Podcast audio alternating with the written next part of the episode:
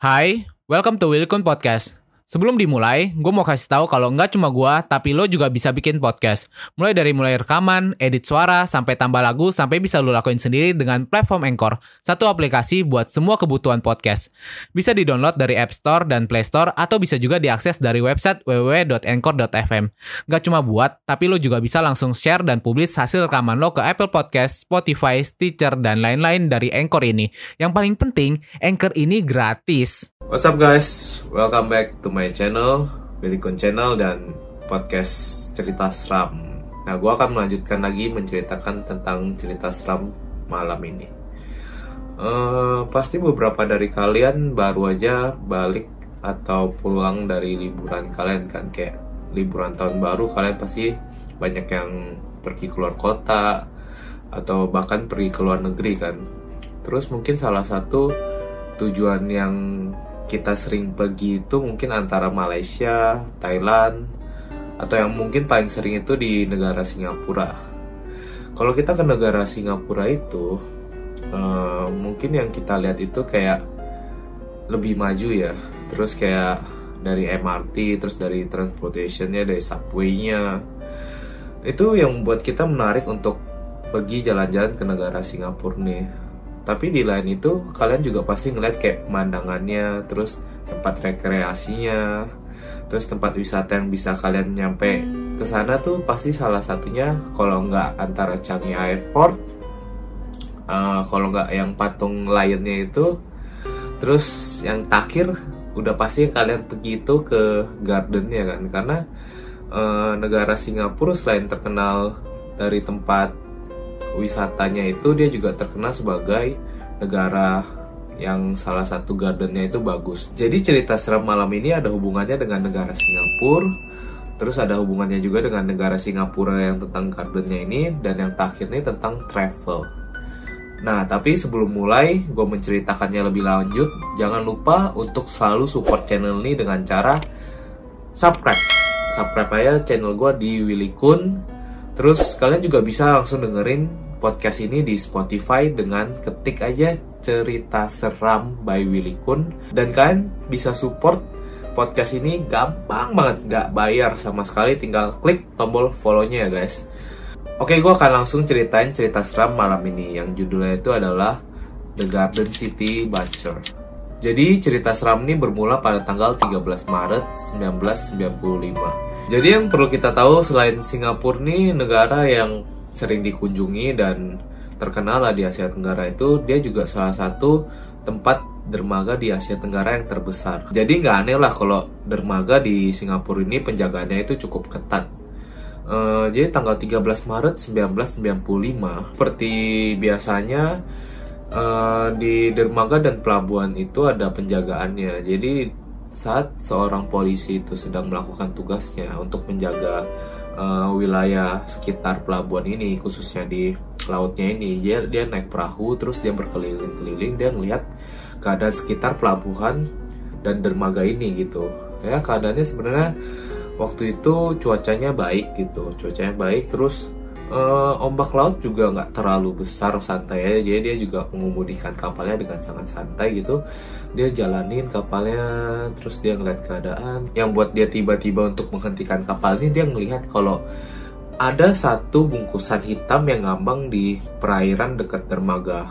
Nah, jadi dia ngeliat ada bungkusan hitam nih, dia dekatilah bungkusan hitam itu. Terus dia sebenarnya dalam pikirannya nih, dia udah berpikir kalau uh, mungkin bungkusan hitam ini adalah beneran mayat gitu.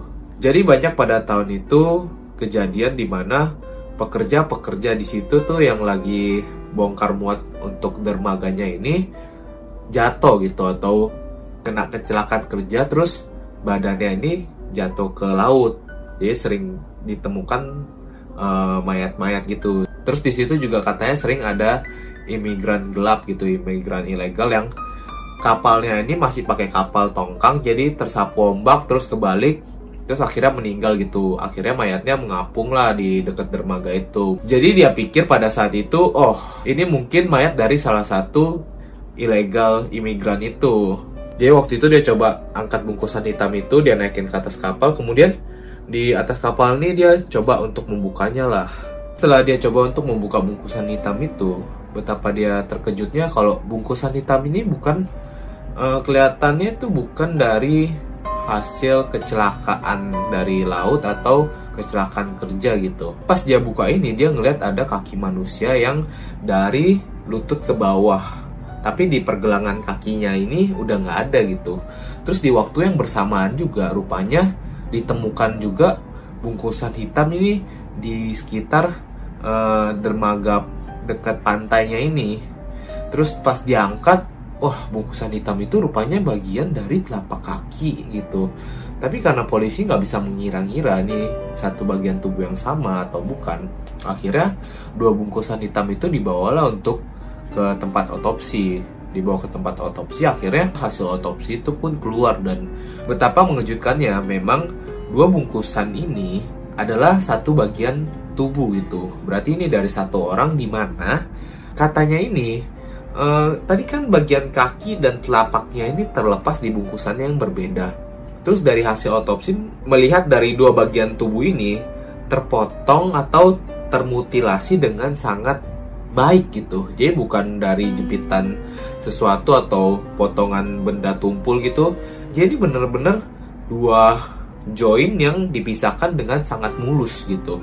Terus dari hasil otopsi juga terlihat kalau mayat ini nih mayat yang masih fresh, masih baru gitu. Umurnya masih sekitar satu atau dua hari. Berarti baru kemarin atau kemarinnya lagi meninggal atau dibunuh gitu. Kemudian eh, polisi juga udah dapat memprediksi kalau ini bukan suatu kejadian yang biasa, dimana ini udah pasti salah satu tindakan pembunuhan dan mutilasi. Karena potongannya ini sangat khusus. Jadi pelakunya ini memang diperkirakan sudah sangat mahir untuk memotong atau sudah terbiasa untuk memotong-motong seseorang gitu. Jadi di sini polisi itu udah dapat memperkirakan kalau ini memang kasus yang spesial, karena dari hasil otopsi ini dilihat kalau potongannya itu kan bukan potongan yang kayak ditarik paksa gitu. Jadi ini hasil potongan dari uh, seseorang yang mungkin berprofesi sebagai dokter atau ahli bedah, atau memang pembunuhnya memang udah jago untuk motong manusia gitu, atau bahkan mungkin dia adalah seorang tukang daging, katanya seperti itu. Tapi karena polisi nggak bisa berdasarkan hanya cuma kira-kira, jadi polisi melakukan tindakan investigasi yang selanjutnya. Di sini polisi sangat bingung karena mereka nggak ketemuin satu pun barang bukti di bagian plastik hitam itu. Jadi nggak ada tanda pengenal, nggak ada pakaian, nggak ada mukanya, nggak ada kepalanya, nggak ada tubuhnya gitu. Jadi sulit untuk mencari bukti-buktinya ini. Jadi polisi di situ pada tanggal empat belas Maret sembilan belas sembilan puluh lima cuma dapat melakukan e, tindakan menunggu, yaitu polisi udah tahu kalau ini suatu tindak pembunuhan, pasti dari keluarga korban itu akan mencarinya cepat atau lambat. Jadi polisi di situ cuma dapat menunggu dan melihat laporan e, kehilangan gitu, maksudnya kehilangan salah satu anggota keluarga gitu. Akhirnya memang pada tanggal empat belas Maret sembilan belas sembilan puluh lima, satu hari setelahnya itu Uh, datang gitu fax dari negara bagian Afrika. Jadi datang fax dari negara bagian Afrika, yaitu dari Vanessa Lowe, yang menyatakan kalau suaminya ini hilang gitu. Jadi Vanessa Lowe ini punya suami yang namanya itu adalah Gerard George Lowey. uh, Balik lagi pada tanggal delapan Maret sembilan belas sembilan puluh empat, beberapa hari sebelum kejadian ditemukan mayat ini. uh, Sebenarnya George ini diceritakan oleh istrinya sedang mau pergi ke Singapura. Tujuannya itu cuma untuk jalan-jalan dan shopping lah di situ. Karena memang George ini katanya belum pernah pergi sampai ke Asia Tenggara, khususnya Singapura nih. Jadi ini adalah suatu pengalaman pertama. Tapi uniknya ini, George ini nggak mau pergi bareng istrinya. Jadi dia pengen pergi backpacker sendirian. Nah akhirnya karena istrinya ngelihat suaminya ini pengen pergi banget, ya udahlah akhirnya si Vanessa ini biarin si George ini untuk pergi sendiri. Nah tapi sebelum kepergian George ini ke negara Singapura, dia tuh udah berpesan kepada Vanessa, tenang aja, dia pergi ke situ cuma untuk pergi shopping dan jalan-jalan. Nah sesampainya di Singapura, dia akan langsung hubungin si Vanessa. Karena mendengar hal itu, akhirnya Vanessa pun bilang, ya udah kalau kamu pergi ke sana hati-hati, Jangan lupa untuk kabarin dia sesampainya di situ. Kira setelah percakapan itu, George pergilah ke negara Singapura sendirian. Nah, kemudian polisi melanjutkan investigasinya, tapi yang mengejutkannya adalah uh, George ini ke Singapura kayaknya nggak sendirian. Kenapa nggak sendirian? Soalnya karena hasil penyelidikan dari polisi Singapura, dia lihat kalau George ini check-in dengan seorang lelaki di salah satu hotel Singapura. Jadi di situ George pergi sama seseorang yang mereka duga adalah pelakunya gitu. Jadi mereka itu nggak bisa nuduh gitu aja dong kalau George ini dibunuh oleh teman sekamarnya. Jadi kemudian ya udah polisi langsunglah pergi ke hotel mereka ini yang mereka check-in. Jadi George ini check-in di kamar lima belas sebelas. Nah, polisi akhirnya minta akses untuk ke hotel itu dan mereka nanya dulu ke resepsionis, e, benar gak pada tanggal segini ada seorang bernama Gerard George Lowey ini check-in gitu. Terus kata resepsionisnya, oh iya benar, saya ingat kalau ada yang namanya si George ini check-in dan dia itu pergi ke kamar lima belas sebelas. Kemudian karena polisi mendengar hal itu, ya udah polisi ini mintalah kunci kamarnya kan, karena mau melakukan pemeriksaan di kamar itu. Kemudian setelah polisi mendapatkan kunci ini, ya udah mereka naik dong ke lantai lima belas, terus mereka ke kamar sebelas. Kemudian pas mereka buka pintu kamarnya ini, mereka tuh langsung dapat mencium gitu bau aroma busuk dari seseorang yang sudah dibunuh atau bau dari tempat kejadian perkara. Karena kalau memang polisi atau khususnya detektif yang menangani kasus-kasus pembunuhan, hidungnya ini udah terbiasa untuk mencium e, bau dari darah yang telah membusuk gitu. Jadi pas mereka buka, mm, oh iya nih, udah pasti di sini tuh terjadi pembunuhan gitu. Tapi uniknya di situ polisi pas ngecek sekitar keadaan kamarnya ini, kamarnya itu benar-benar bersih dan gak ditemukan satu tetes pun darah. Jadi polisi bingung, loh ini baunya udah kayak T K P, tapi kenapa gak ada darah satupun gitu. Karena kejadian itu ya udah polisi pikir, oh mungkin tempat yang paling pas adalah di toilet. Karena kalau seseorang membunuh di toilet, dia tuh gampang banget, karena pas dia ngebunuh misalnya dia nusuk atau dia mukul pakai palu, Uh, darah dari korbannya ini bisa dibersihkan di toilet itu dengan mudah, terus langsung ngalir keluar kan. Jadi polisi bukalah pintu toiletnya ini. Pas dibuka pintu toiletnya ini, oh iya nih baunya makin busuk di sini. Kemudian pas mereka lihat keadaannya tuh memang uh, cukup bersih gitu, tapi polisi nggak berhenti gitu aja.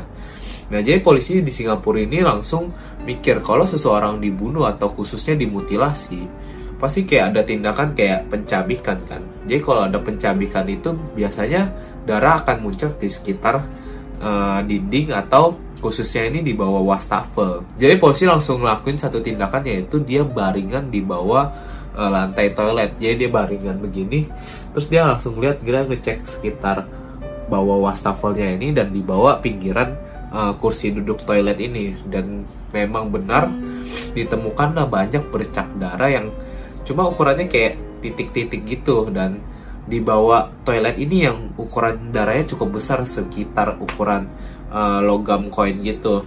Terus pas dia ngeliat gini, ah bener nih, ini rupanya tempat T K P pembunuhan di mana korban ini diduga dimutilasi di toilet.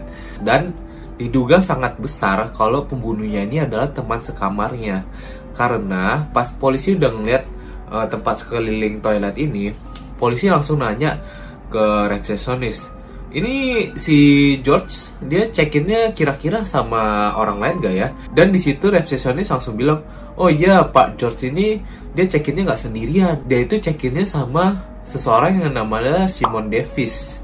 Jadi Simon Davis ini pas dicek, rupanya keadaannya itu dia udah nggak di Singapura, dia itu lagi flight ke Thailand. Nah jadi ketika polisi Singapura udah tahu, wah oh, ini udah sangat tercium banget kalau pembunuhnya ini adalah teman sekamar ya, karena dia tiba-tiba menghilang gitu aja, dia udah flag ke Thailand. Jadi kepolisian Singapura langsung telepon kepolisian di Thailand memperingatkan bahwa seseorang yang namanya Simon Davis ini dan diduga sebagai pembunuh sudah flight ke Thailand. Nah, memang di situ kepolisian Thailand bilang, oh iya nih, ada seseorang yang masuk ke wilayah Thailand namanya Simon Davis, tapi mereka nggak bisa memastikan keadaannya itu di mana karena memang bukan warga negara mereka kan, jadi kayak turis datang masuk, terus mereka nggak tahu dia tinggal di mana. Terus karena hal itu ya udahlah polisi Singapura melanjutkan investigasinya lagi nih. Nah, jadi setelah hal itu polisi melanjutkan investigasi dan polisi juga nggak bisa menduga-duga kalau darah itu sebenarnya darahnya si George atau bukan ya. Nggak bisa seperti itu, jadi polisi ngambil sampel darah di toilet itu, kemudian polisi minta untuk istrinya si George ini ngambil sampel darah dari keluarga si George untuk diberi ke kepolisian Singapura dan dicek. What's up guys, sebelum kita lanjut, kenalan dulu yuk sama temen gue, namanya Anchor. Anchor ini adalah all-in-one podcast editing platform yang membuat gue lebih mudah untuk rekaman, edit suara, tambah lagu, dan segala hal dalam pembuatan podcast yang sedang lo dengerin kali ini.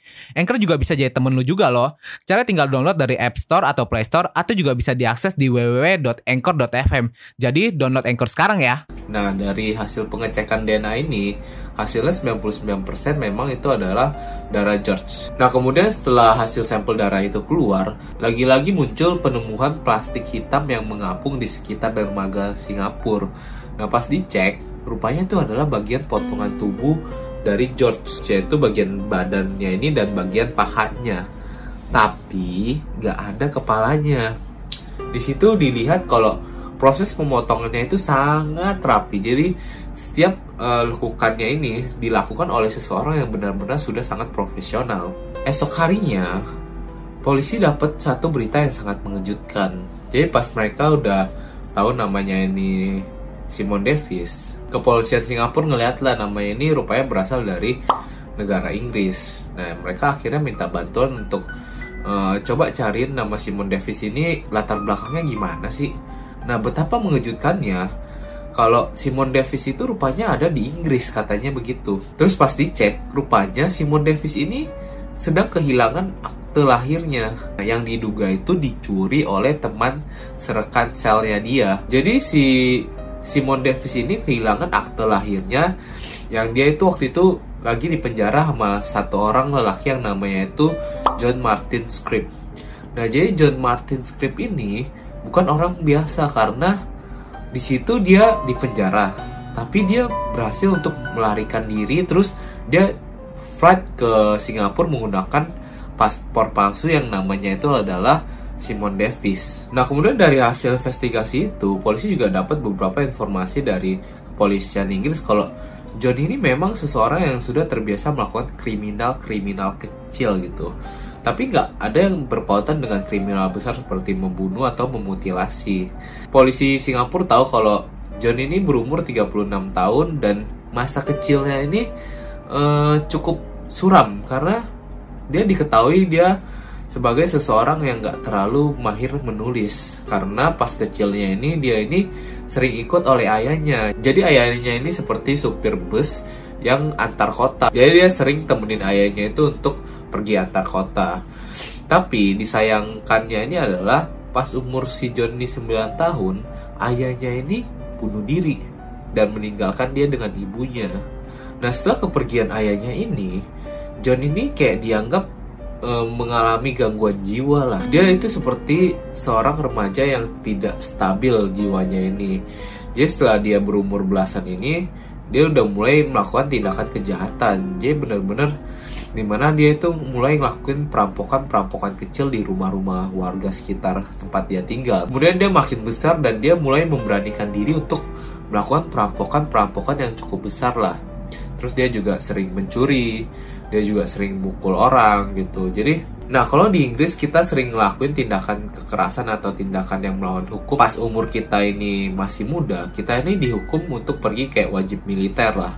Nah, di situ di tingkat itu si John sudah sampai dikirim untuk wajib militer sebagai hukumannya ini. Nah, akhirnya John ini menyelesaikan wajib militernya ini dan kembalilah. Nah, jadi setelah dia wajib militer ini, rupanya uh, John ini ketemu satu cewek, terus dia akhirnya menikah. Dan pas dia menikah ini, rupanya istrinya ini juga baru tahu kalau dia ini kerjanya sebagai perampok dari rumah-rumah. Nah, karena si John ini sering ngerampok dan sering keluar masuk penjara, akhirnya uh, ceweknya ini nggak seneng lah sama dia, terus dia minta cerai. Nah setelah si John ini diceraikan, akhirnya John ini semakin jadi dengan cara dia menjual obat-obatan terlarang. Di situ waktu itu dia ngejual heroin. Nah akhirnya setelah dia ngejual heroin ini, dia seringlah keluar masuk negara bagian, khususnya negara Asia, karena negara Asia itu pasarnya masih besar kan. Kemudian dia itu ditangkap di negara Singapura karena menyimpan heroin di berangkas bank Singapura yang beratnya itu mencapai satu setengah kilo yang diperkirakan pada waktu itu nilainya itu satu juta dolar. Jadi pas kejadian itu ya udah akhirnya John ini ditangkap dan dipenjarakan di negara Inggris selama tujuh tahun. Jadi di situ pas John ini menjalani hukumannya di penjara ini, anehnya ini dia bersikap dan berperilaku ini baik. Jadi para sipir atau para petugas di penjara itu akhirnya ngeliat, oh ini orang berpelakuan baik nih, mungkin dia udah tobat kali ya. Jadi di situ dia diberi tugas sebagai uh, pemotong daging. Nah disitulah di titik dimana John ini belajar menggunakan pisau khususnya untuk memotong daging. Nah, nah akhirnya setelah kejadian-kejadian itu, pada tanggal delapan Maret sembilan belas sembilan puluh lima akhirnya John ini akhirnya kabur dari penjara dan dia itu flight pergi ke Singapura. Nah di Singapura inilah John ini ketemu dengan George itu di airport Changi. Terus di situ dia ketemu, dia kayak kenalan lah di situ. Terus si John ini memperkenalkan dirinya sebagai Simon Davis. Di situ dia bilang kalau dia ini adalah seorang businessman yang kerjanya ini jual baju di Meksiko dan sekarang lagi mau uh, flight ke Bangkok untuk urusan bisnis. Nah setelah percakapan itu akhirnya si George ini bilang, oh gitu. Terus di tengah percakapan ini akhirnya John ini ngajak George ini untuk sharing room karena dia bilang kalau kita sharing room kita bakal lebih hemat untuk biaya hotel dong. Nah akhirnya setelah percakapan itu George ini maulah untuk sharing room dengan John. Akhirnya setelah si George ini setuju untuk sharing room dengan John, akhirnya mereka pergilah ke hotel ini kan. Mereka check in, terus pas mereka check in ini si John ini nggak nunggu lagi, dia langsung setelah nyampe kamar dia langsung keluarin alat kejut listrik yang dayanya ini sepuluh ribu volt. Jadi kalau alat sepuluh ribu volt ini disetrumkan ke seseorang, dia tuh langsung bakal uh, pingsan gitu karena dayanya ini cukup besar dan dia ini setrum di bagian belakang lehernya ini.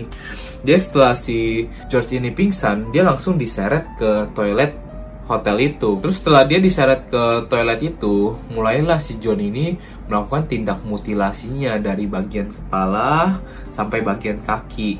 Jadi pas bagian kulitnya ini, dia menyayatnya ini menggunakan pisau lipat. Sedangkan uh, untuk bagian kayak sendi ligamennya ini, dia menggunakan pisau yang khusus untuk menjagal daging. Jadi di situ polisi tahu John ini pergi kemana-mana ini pasti membawa pisau jagal. Nah akhirnya setelah John ini berhasil memutilasi George, dia ini memasukkan bagian tubuhnya ini ke dalam bagian-bagian plastik bag. Terus udah gitu dia masukin ke dalam koper, terus kopernya ini dimasukin ke dalam lemari. Nah setelah dia simpan semua itu, dia pergi ke tasnya si George dan dia mengeluarkan identitasnya si George dan paspornya. Kemudian dia juga ngelihat bagaimana dia tanda tangan dan dia ngambil kartu kreditnya. Terus kemudian dia ambil foto bagiannya ini. Lagi-lagi dia membuat identitas palsu menggunakan paspornya si George.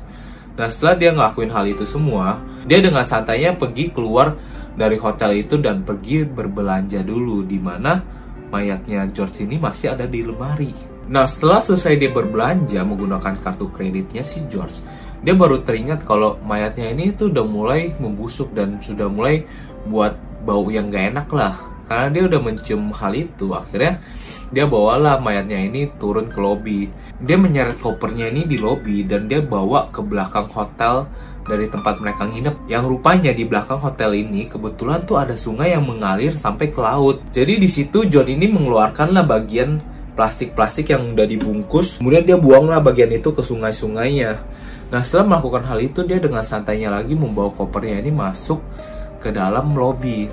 Tapi uniknya di situ rupanya tuh ada satu security dari hotel itu. Jadi security itu bilang dia tuh melihat ada seorang lelaki yang bawa koper malam-malam jam lima tiga puluh untuk keluar. Terus lima belas menit kemudian dia balik lagi ke depan lobby dan sempat ngebersihin kakinya ini di keset lobby dulu. Terus dia ngeliat dulu. Terus setelah dia membersihkan kakinya di keset lobby ini, akhirnya dia naik lagi ke kamarnya di lantai lima belas. Nah, setelah kesaksian itu pada tanggal sebelas Maret sembilan belas sembilan puluh lima, John ini check out dan keluar hotel untuk pergi flight ke Thailand. Nah, karena polisi tahu dia udah flight ke Thailand, polisi ngecek lah telepon di kamar itu. Karena kalau kalian di hotel kan kayak ada telepon khusus per kamar kan. Dia ngecek di telepon kamar itu, dia udah telepon kemana aja. Dan yang mengejutkannya itu adalah John ini sempet telepon ke salah satu bank di Singapura atas nama George, dan dia meminta untuk mengirimkan semua tabungannya ini ke akun dia yang ada di Inggris. Jadi dia mau nguras semua uang George untuk dia. Tapi karena proses bank ini nggak bisa satu hari gitu aja, uh, pihak bank bilang kalau lebih baik si George ini datang langsung ke banknya ini. Nah, uniknya lagi, John ini dengan santainya pergi ke bank itu dan benar-benar melakukan teken tanda tangan gitu. Dan dia mengatasnamakan kalau namanya ini George. Nah, di situ setelah dia tanda tangan, proses bank ini ada kurang lebih tiga sampai lima hari. Jadi di situ John yang berpura-pura menjadi George, dia bilang dia akan kembali lagi dalam waktu tiga sampai lima hari. Karena dia sekarang mau flight dulu ke Bangkok untuk urusan kerja, katanya seperti itu. Nah, di situ akhirnya kepolisian Singapura tahu kalau yang namanya John ini dia akan kembali lagi ke Singapura kurang lebih dalam kurun waktu tiga sampai lima hari. Nah, kemudian yang uniknya lagi, rupanya di depan dari bank Singapura ini ditemukan satu tas yang sangat mencurigakan. Jadi dari pihak bank kasih ke polisi, dan pas polisi buka, oh, bau banget. Dan rupanya tas itu tuh nggak ada isi apa-apa, tapi polisi udah tahu kalau ini bau dari mayat yang dicampur dengan parfum pria, karena di situ kayak ada parfum pria yang ditinggalkan gitu. Pas dilihat, oh, itu sangat bau mayat banget. Nah, kemudian pada tanggal sembilan belas Maret sembilan belas sembilan puluh lima, akhirnya bener si John ini flight balik ke Singapura, dan akhirnya dia ditangkap pas dia mau ngelewatin imigrasi. Nah, setelah dia langsung ditangkap itu, bener-bener John ini gila banget. Karena pas dia di borgol ini, dia tuh bener-bener ngeronta. Dan dia pas dibawa ke tempat investigasi, di tempat Uh, ruangan khusus ini, dia nggak bisa diem, dan dia itu kayak uh, ngegoyangin tubuhnya itu untuk ngejatoin barang di sekitarnya sampai gelas-gelas pada jatuh juga. Terus dia juga benturin kepala dia ke meja, dia benturin kepala dia ke kaca, dan akhirnya kaca itu pecah. Dan setelah kaca itu pecah, rupanya dia ngambil pecahan kacanya ini, ini untuk motong pergelangan tangannya biar lepas dari borgol. Tapi sebelum kejadian itu terjadi, uh, polisi udah bisa ikat dia di kursi. Terus setelah kejadian itu akhirnya dia nggak mau ngomong sepatah kata pun. Nah, akhirnya polisi menggeledah lah, karena pas dia datang di imigran ini, dia itu bawa tas. Dia polisi buka tas ini, terus di dalam tasnya ini dikeluarin satu persatu barangnya ini. Ini ada pisau lipat, pisau Swiss Jerman, pisau untuk motong daging, terus ada palu, ada alat kejut listrik, ada identitasnya si George.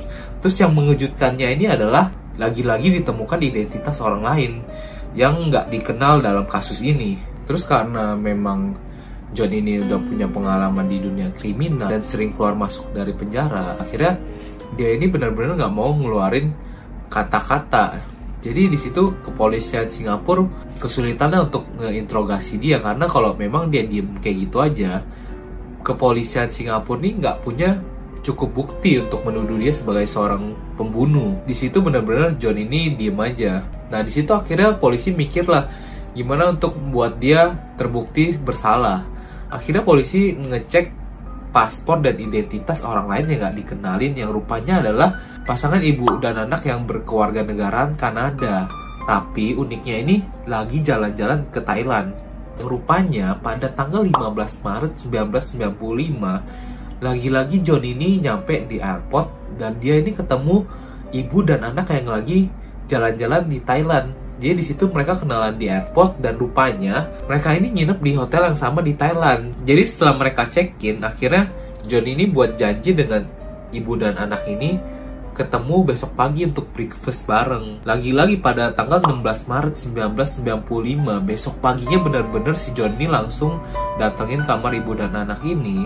Dia pas ketuk pintunya dan dibuka oleh ibunya, dia masuk, dia langsung keluarin alat kejut listriknya ini dan langsung setrum anaknya dulu, terus setrum ibunya, dan dia langsung keluarin palu dari bawah kantongnya ini, terus dia pukul kepala ibu dan anak ini.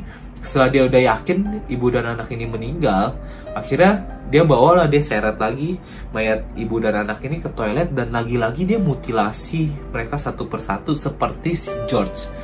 Jadi semua tindakan mutilasinya ini dilakukan dengan sangat profesional. Dia mutilasi ibu dan anak ini kurang dari satu jam karena saking mahirnya udah memotong daging berkali-kali, dan semuanya itu sangat rapih. Tapi kali ini dia belajar dari pengalaman, jadi langsung setelah selesai paketin semua badan yang udah dimutilasi ini, dia langsung bawa badannya ini untuk dibuang. Dia dibuang di semak-semak sekitar Thailand, terus dia balik ke hotelnya ini. Nah setelah dia balik ke hotelnya ini, lagi-lagi dia dengan santainya uh, ngambil tas dan barang-barang berharga milik korbannya, terus dia lagi-lagi buat identitas palsu pakai korban-korbannya ini. Setelah dia puas menggunakan semua kartu kredit dan semua uang yang dibawa sama korbannya ini, akhirnya bener dia balikan ke Thailand pada tanggal sembilan belas Maret sembilan belas sembilan puluh lima, dan kita udah tahu kejadiannya di situ dia ditangkap. Nah dengan bukti ini akhirnya polisi ini bisa memperkarakan si John ini karena modusnya ini sama, cara membunuhnya sama, cara memutilasinya sama, terus cara ngebuang mayatnya juga sama, terus uh, buat identitas palsunya juga sama. Jadi ini mempunyai uh, satu identik yang cukup besar gitu. Kemudian pada tanggal dua puluh lima Oktober sembilan belas sembilan puluh lima, akhirnya John ini menjalanilah sidang pertamanya ini. Nah di situ dia digugat sebanyak dua belas gugatan yang dia nggak bisa mengelak karena buktinya ini sudah sangat banyak dan dia nggak bisa membela dirinya. Nah akhirnya setelah persidangan itu berjalan selama enam belas hari, tepatnya pada tanggal sepuluh November sembilan belas sembilan puluh lima, Martin John Scripps ini dinyatakan bersalah atas tindakan pembunuhan dan mutilasi terhadap Gerard George Lowey, dan dia ini dihukum mati, yaitu hukuman gantung. Itu dia guys, podcast Cerita Seram malam ini. Semoga bisa bermanfaat dan menjadikan pelajaran untuk kita. Jangan mudah percaya kalau kita lagi berpergian sendirian, khususnya ke negara-negara asing ya. So, thank you guys for watching this video and see you in the next video.